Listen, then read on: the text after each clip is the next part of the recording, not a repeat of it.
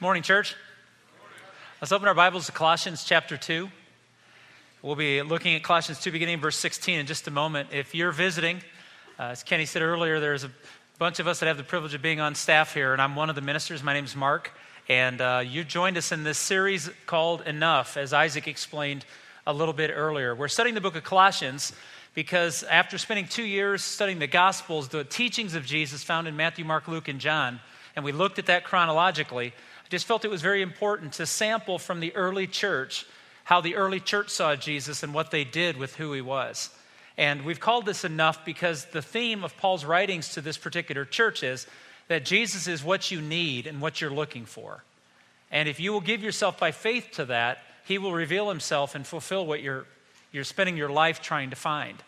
In week one, we were told that we need to remind ourselves what we signed up for, and remind ourselves who we've committed ourselves to. And when we get these things figured out and we get a foundation based on who we're trusting, it allows us the opportunity to continue to grow.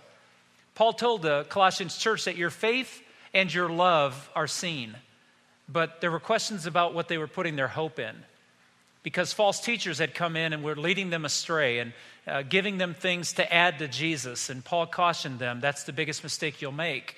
So remember what you signed up for and remember who you committed to. And we talked in week two about our self-management and image, how we like to portray ourselves, what we want people to think of us.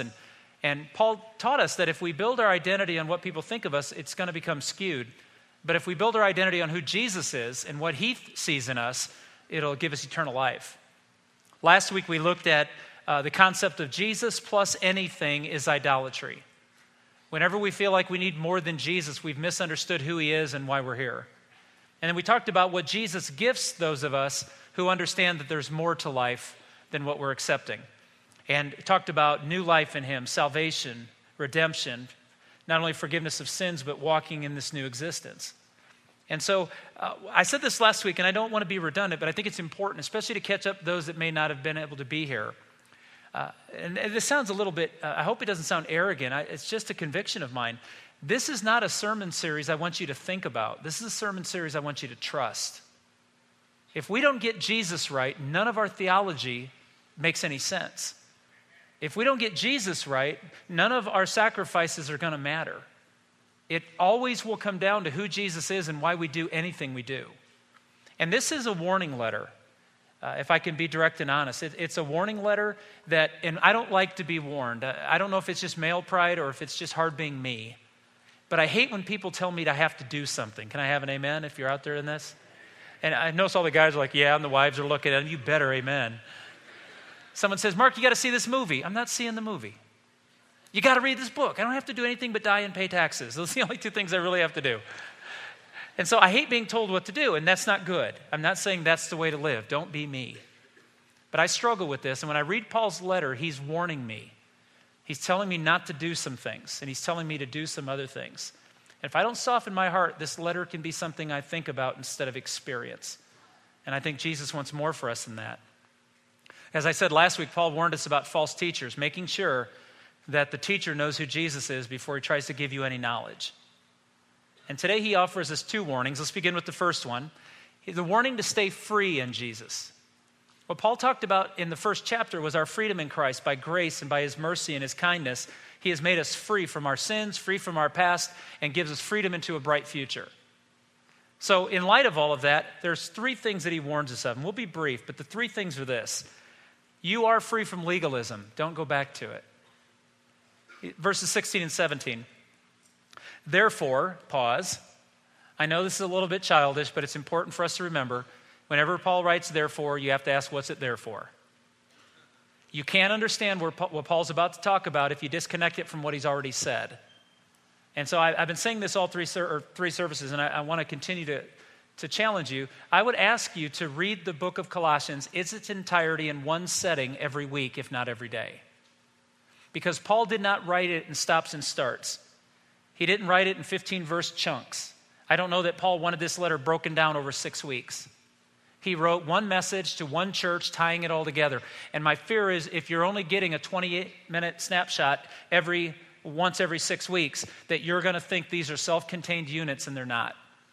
Paul is writing to a group of people, one fluid thought. It's like one good practice. Coach starts you at the beginning, he gets you to the end, he's tried to teach you everything in any drill. That's what we need to see when we read the letter to Colossians.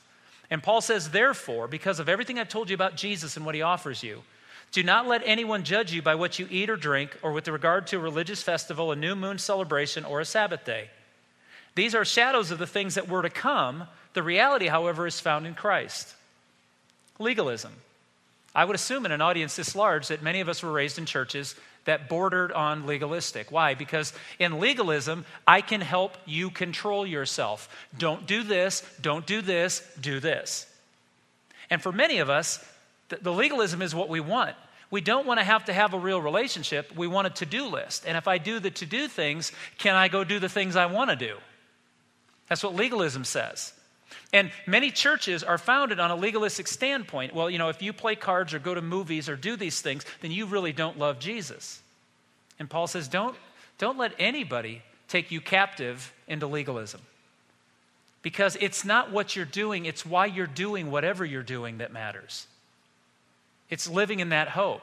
See, legalism works for us because it helps us measure our spiritual growth. Well, I used to drink and now I don't drink. I must be better. And the problem with measuring your spiritual growth is, who are you measuring it against?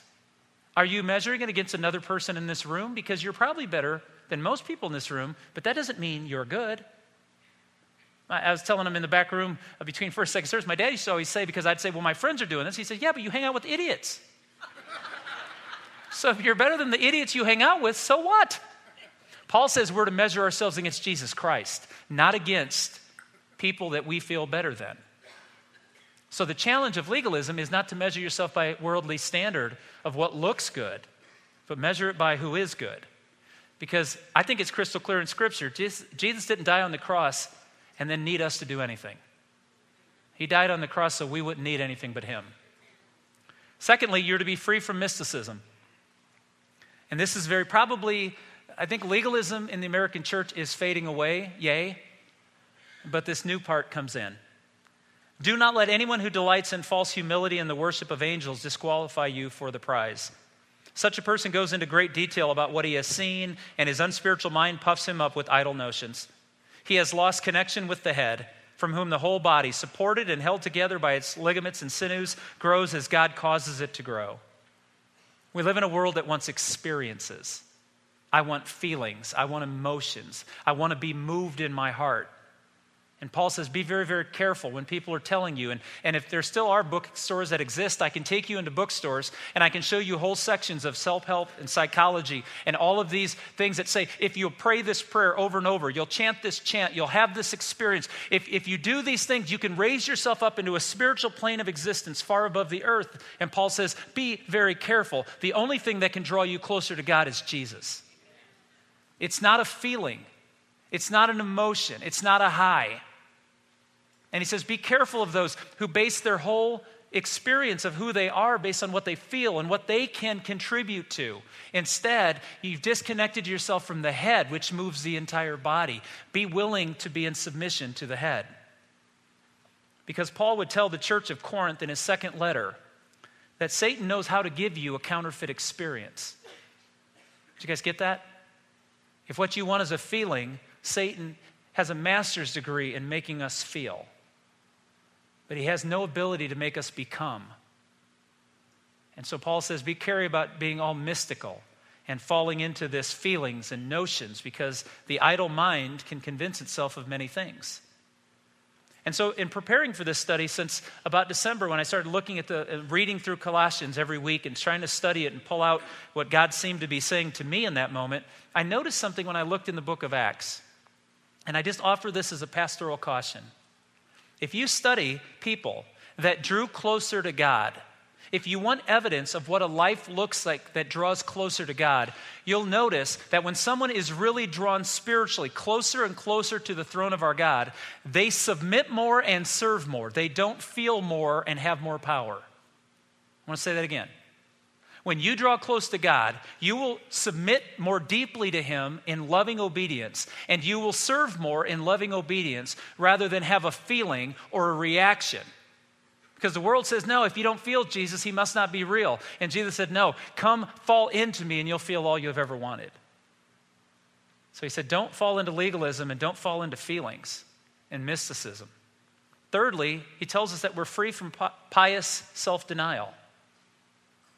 And this is common today. If you have any luxury in your life or you have any good experience, you should feel horrible. Christianity should stink. You should give up everything and suffer. Well, listen, I think the suffering comes to us. I don't think you have to go recruit it. But for some people, they make it, I lived in a cave, I ate nothing but bread, I drank nothing but water, I love Jesus more than you. Paul said, don't buy that. That's not always what everyone's called to. Verse 20, since you died with Christ to the basic principles of this world, why, as though do you still belong to it, do you submit to its rules like do not handle, do not touch, do not taste, do not touch? These are all destined to perish with use because they are based on human commands and teachings. Such regulations indeed have an appearance of wisdom with their self-imposed worship, their false humility, and their harsh treatment of the body, but they lack any value in restraining sensual indulgences.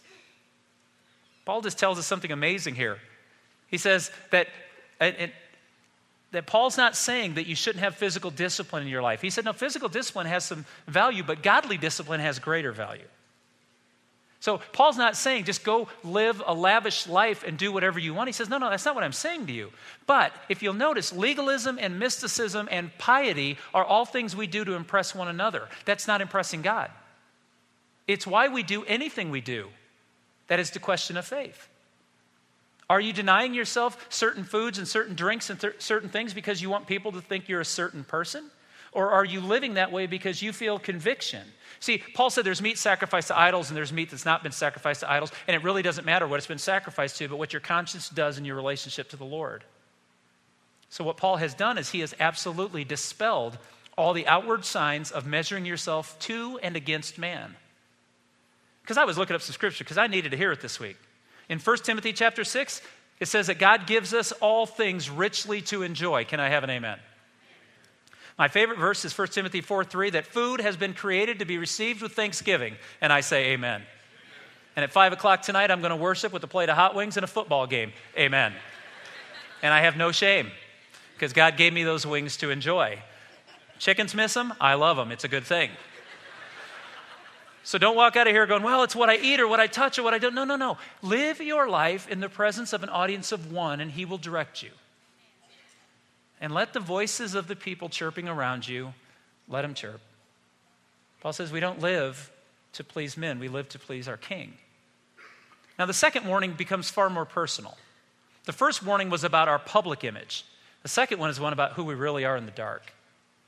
And this is a passage that's going to require from us an understanding. You see, Paul warns us that it does little if Christians declare and defend the truth, but they don't demonstrate it. He said to Titus, they profess that they know God, but in works they deny him. So Mark, you just told us that it doesn't matter all the things we do, it's who we live for, and you're correct, I did say that. And I'm not contradicting it by moving to the second point. Because you have to understand, your behavior demonstrates your real belief. It's not perfection, but your behavior demonstrates your real belief. If we believe Jesus Christ is the Son of the living God, the sole authority, the creator of all heavens and earth, the one who by his words and by his thoughts all things were brought into existence. If I believe that to be true, then when he warns me about something, I should pay attention. It's not a debatable issue. It's not Jesus saying, do it because I told you so. He said, do it because I love you and I care desperately about you. That's what he calls us to. But you see, in Paul's day, religious pursuit, you could live however you wanted as long as you made the right sacrifice. And then you could go back to living. You could sacrifice for heaven and live like hell. It was common in those days. And Paul was teaching these people, intermixing of pagan religions, that no, your behavior demonstrates your real belief and holds on to that. So I'm going to give you some little devotional thoughts that I've drawn from this text because it helps me understand it. Live your new reality, not your fatality. I didn't mean that to rhyme, but I thought it was pretty cool. And many of us, this is what we're struggling with. I know I am. So I bring you all into my world. I think some of us in this room are struggling with this. And it looks different for every one of us. It is for some of us, and I'm not pulling this out because it's bad or good, or I'm just pulling it out because it comes to mind. I know some people that have been freed from addictions in this church. They've been freed by the power of Jesus Christ and his forgiveness. And let's say this person has a struggle with alcohol, and they could not control alcohol. Alcohol began to control them, and so they have chosen, by the freedom they have in Jesus, to rid themselves of that. And some people go, well, I can have a drink. Well, this person says, I can't, and I won't. But if that person would walk around the rest of their days holding a bottle to remind themselves of where they've been, to always have it available so that they can prove that they're away from it, Paul says, don't do that. Rid yourself completely of it. Walk away from it.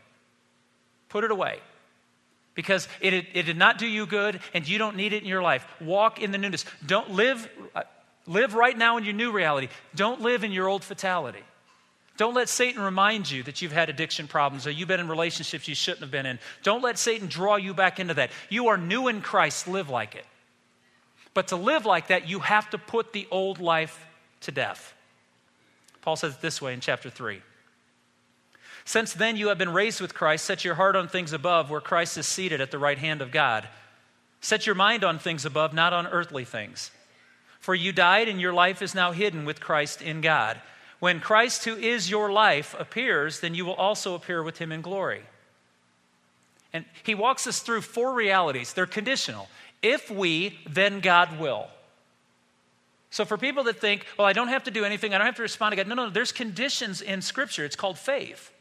If we walk by faith, we will receive sight and understanding and life. So Paul says, if we died with Christ, and notice none of this can be done independently. If we die with Christ, verse 3, we are raised with him. Well, how do we do that? Well, verses 1 and 2 tell us that we are to set our hearts and set our minds. It takes response. It takes a choice. We have to enter into this new thing. If we died with Christ, we will be raised with him. If we are raised with him, then we are hidden in Christ. What does it mean to be hidden in Christ? The image of baptism is Paul's depiction of this.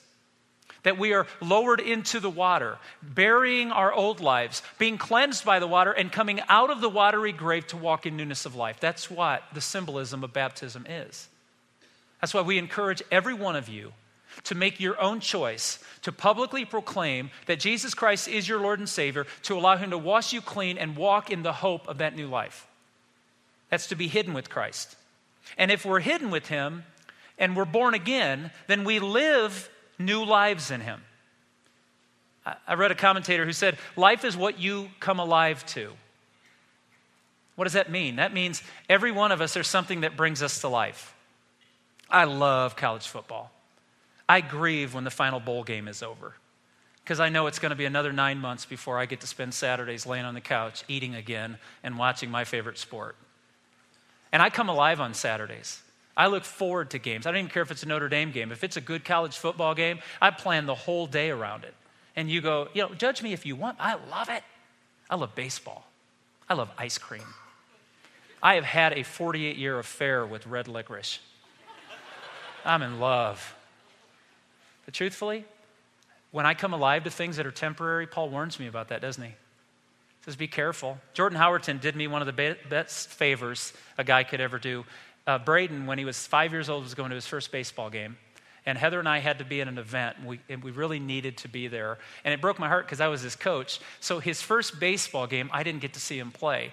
And nobody is more passionate about playing sports than our Braden. And Jordan did the most phenomenal thing. I asked him, could you take B to his first game? And he said, yeah. And when they were in the car, he had Braden in the car seat in the back of his car, and Jordan turned his phone on and recorded the conversation they had on the way to the ball game. It's one of the most precious recordings I have, because here's my 5-year-old son in the back saying things to Jordan like, oh, I can't wait to get in a dugout. I'm going to be in my own dugout with my own teammates, and I get to have my own at bat, and it just fills my heart. My son comes alive with life. And what Paul is saying is, if your life is buried with Jesus, you will rise to new life in him. He will become your passion. And some of you are going, I don't feel it. Remember what we said. Do you think Jesus can bring you life? Then trust him and he will make you alive. It's what we're passionate about. And Jesus will change your appetites. You don't have to do it. He will. He'll make the sweet things of this world real bitter in reality to eternity. Jesus can do that. And then Paul says, if we're made alive with him, we will be glorified with Christ. In the book of Ephesians, he calls us joint heirs. It's an interesting term. Translated, whatever Jesus gets from God, you're going to get from God. That's good news, church. When God rewards Jesus for his sacrifice for us, we are all recipients of that reward. That's what it means to be united with him. And then Paul says, seek the things which are above. Use your head and your heart to focus on the things that matter. He tells us to live beyond our present idolatry. Live beyond the empty idolatry that's in front of all of us. And this is where Paul steps from the ethereal to the real. And here we go. Put to death. That's how serious this is. He says, don't just postpone it. Don't delay it. Kill it. Put to death, therefore, whatever belongs to your earthly nature. I want to pause here. I need to be clear. I'm not angry. I'm passionate. You cannot tell me, well, it's just the way I am. That's an excuse. You weren't created that way. You say, well, I just can't help it. That's who I am. No, that's what the world is giving you permission to do. You see, right now, especially, and I fear, I don't know. Our oldest son's 20 and our youngest son's 9, and I have two different fears for both of them. I'm more fearful for the 9-year-old because the debates right now are anything that doesn't make you happy can't be right. And he's got a dad who's going to tell him holiness is more important than happiness because you'll never be happy until you're holy. And that's not wordplay. But when you build your life on being happy, the world says if it makes you happy, it has to be right. That's not true. Selfishness makes most of us happy, and it'll never be okay. So when Paul develops for us that we belong to the earthly nature, he's saying you have to kill those things. It's a choice. It's a lifestyle. You have to say no to the things that are earthly to pursue the things that are holy. And I'm about to walk you through the list, and I won't belabor it, but I want to tell you this. God does not hate our sin because we got away with something. God hates sin because what it does to the most important thing to him, you and me. It's a warning sign. It's on a poison bottle. It's the warning sign at a railroad crossing when the lights come down and the arm comes down and it says, don't cross here. And many of us go, I can do it, then do it. But when you're crushed, it's because of the choice you made. Not because it's your right to go whenever you want to go. To go wherever you want to go and to do whatever you want to do. So for many of us, to put to death the things of the earthly flesh, we have to decide, do we want to be holy or happy? And I'll tell you the truth is, you might be temporarily happy, but you'll never understand happiness until you understand the holiness of God. So he says to us, put these things to death. Sexual immorality, impurity, lust, evil desires, greed, which is idolatry. Because of these, the wrath of God is coming. Now, I want to pause there in verse 6. The wrath of God is coming. Who did he write the letter to? Oh, I forgot. I got to tell you. I'm going to ask you a question. Feel free to answer, all right? Who did Paul write this letter to? Believers. He wasn't writing to the outsiders. He was writing to the people who knew who Jesus was. He said, you have to put to death because the wrath of God will come down on those who know Jesus Christ is and trades him in and ignores his passionate pleas to let us love him. But now you must rid yourselves of all such things as these: anger, rage, malice, slander, filthy language from your lips. Do not lie to each other, since you have taken off your old self with its practices. Paul goes from the life-giving truth of Jesus to the death-producing realities that many of us have chosen to hold on to. He says, put to death, therefore. Put it away from you. The image we talked about last week, I got a big kick out of first hour. I used this illustration, and I had a man walk up to me afterwards and goes, are we going to keep talking about circumcision? No, today's the last day. But the image of circumcision that Paul used last week was the cutting off of a piece of filth and discarding it from the body, never to be associated again.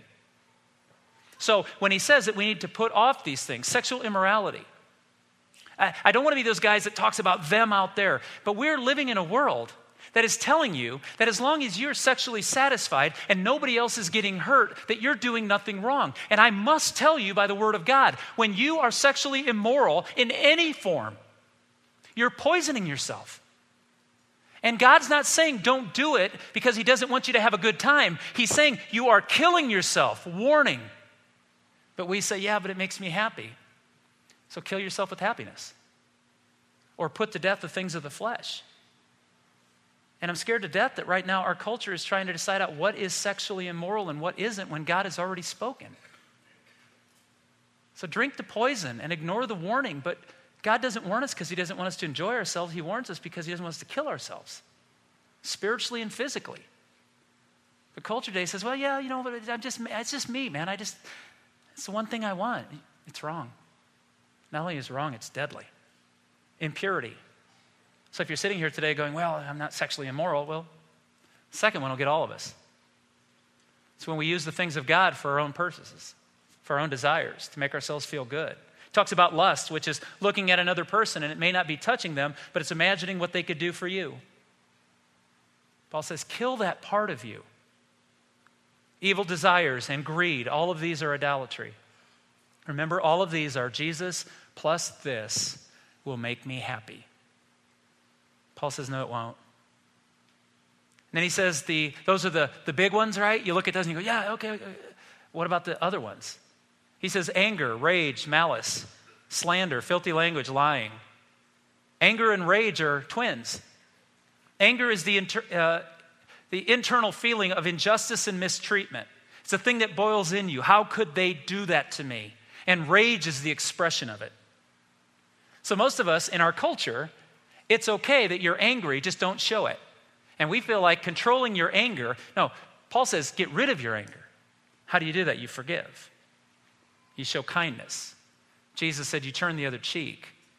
You love those who hate you and persecute you, because if you love like the world, who benefits from that? You see, he's calling us malice as an attitude of mind toward another person, to injure them or cause them harm. Slander, reproachful language directed toward another person. Filthy language. If I understand the Greek language effectively here, what Paul is telling us is not just saying bad words, it's saying bad words about other people. And lying. You see, these sins that Paul defines, he says they should be no part of the church. They should be no part of the new life. Why walk around with the bottle that was poisoning you?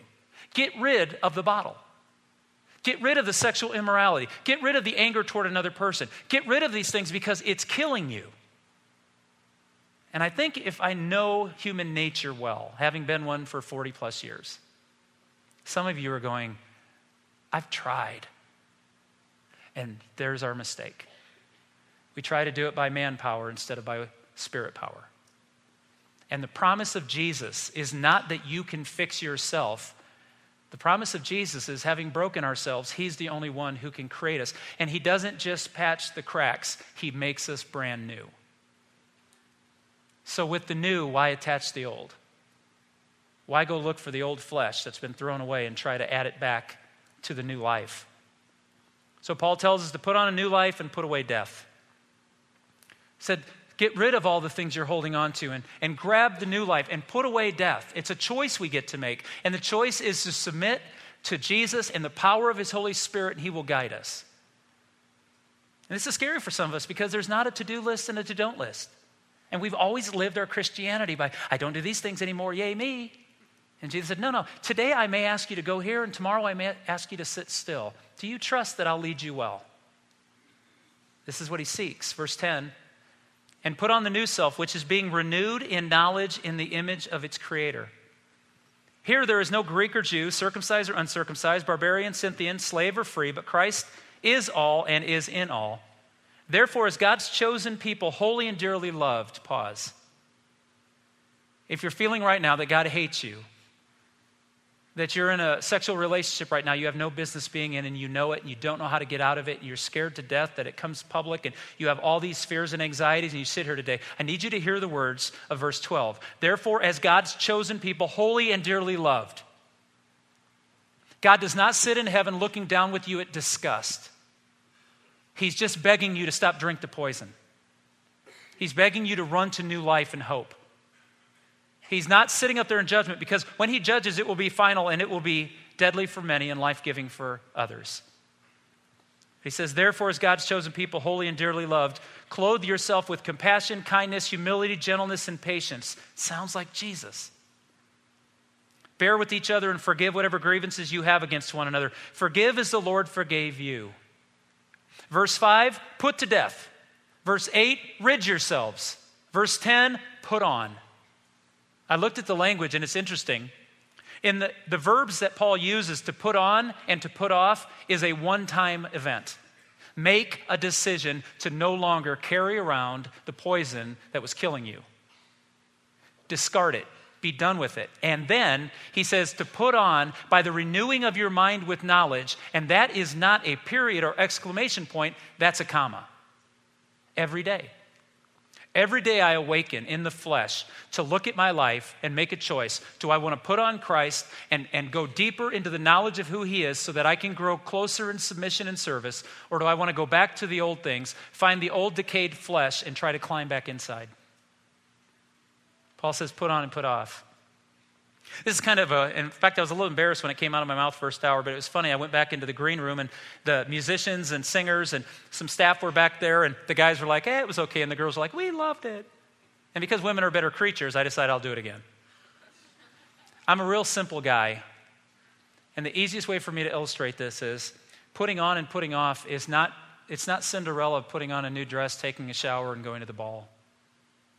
It's more like a frog being kissed by a princess to become a prince.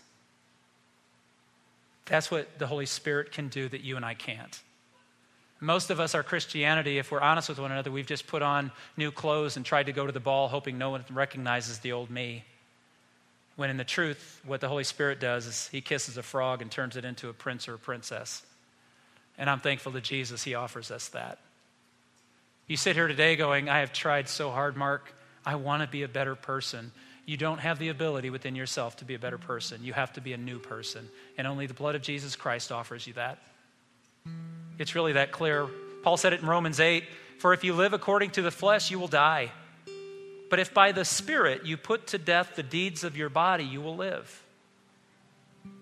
It's a challenge for all of us. You have received, when you walked in the room, a colored piece of paper on your chair. Put on, put off. This is a prayer card. It's been powerful all morning long. We didn't know if the church would play the game, but it's beautiful because what we'd ask you to do on the back of that card, on the other side of enough, if you believe Jesus is enough, then we're going to ask you to write two things on this card. What do you desperately desire that the Spirit of God will allow you to put off? And what would you beg him to help you put on? And as you write those things, and as we sing here in just a few moments, as you can tell, we're asking people to come up here and together, let's lay our prayers before our God. And you don't have to do this. This is not a legalistic thing. If you don't do it, you don't love Jesus. No, this is a corporate thing. Because here's the one thing I know. Every one of us needs more Jesus. And some of us are just starting, and some of us are long in the journey. But the truth is, by the power of his Spirit, he can help us put off the flesh and put on life. So what do you know that you need to put off? And what are you begging God to give you so you can put on? It can be one word, it can be a sentence. And as we sing this morning, you can remain seated or you can stand. You can respond however you want. But we're asking you, as an act of worship, join with those worshiping with you. And if you're sitting in a big row and you look around and go, I don't want to ask all these people to move. I'm going to be honest. I'd climb over every one of you to get to Jesus. Because when I need to get rid of something, he's my only hope. And so this morning, elbow him and say, do you mind? I'd like to ask God to help me today. Become the person he created me to be. As we sing about our Jesus, don't give up your freedom. Live the new life.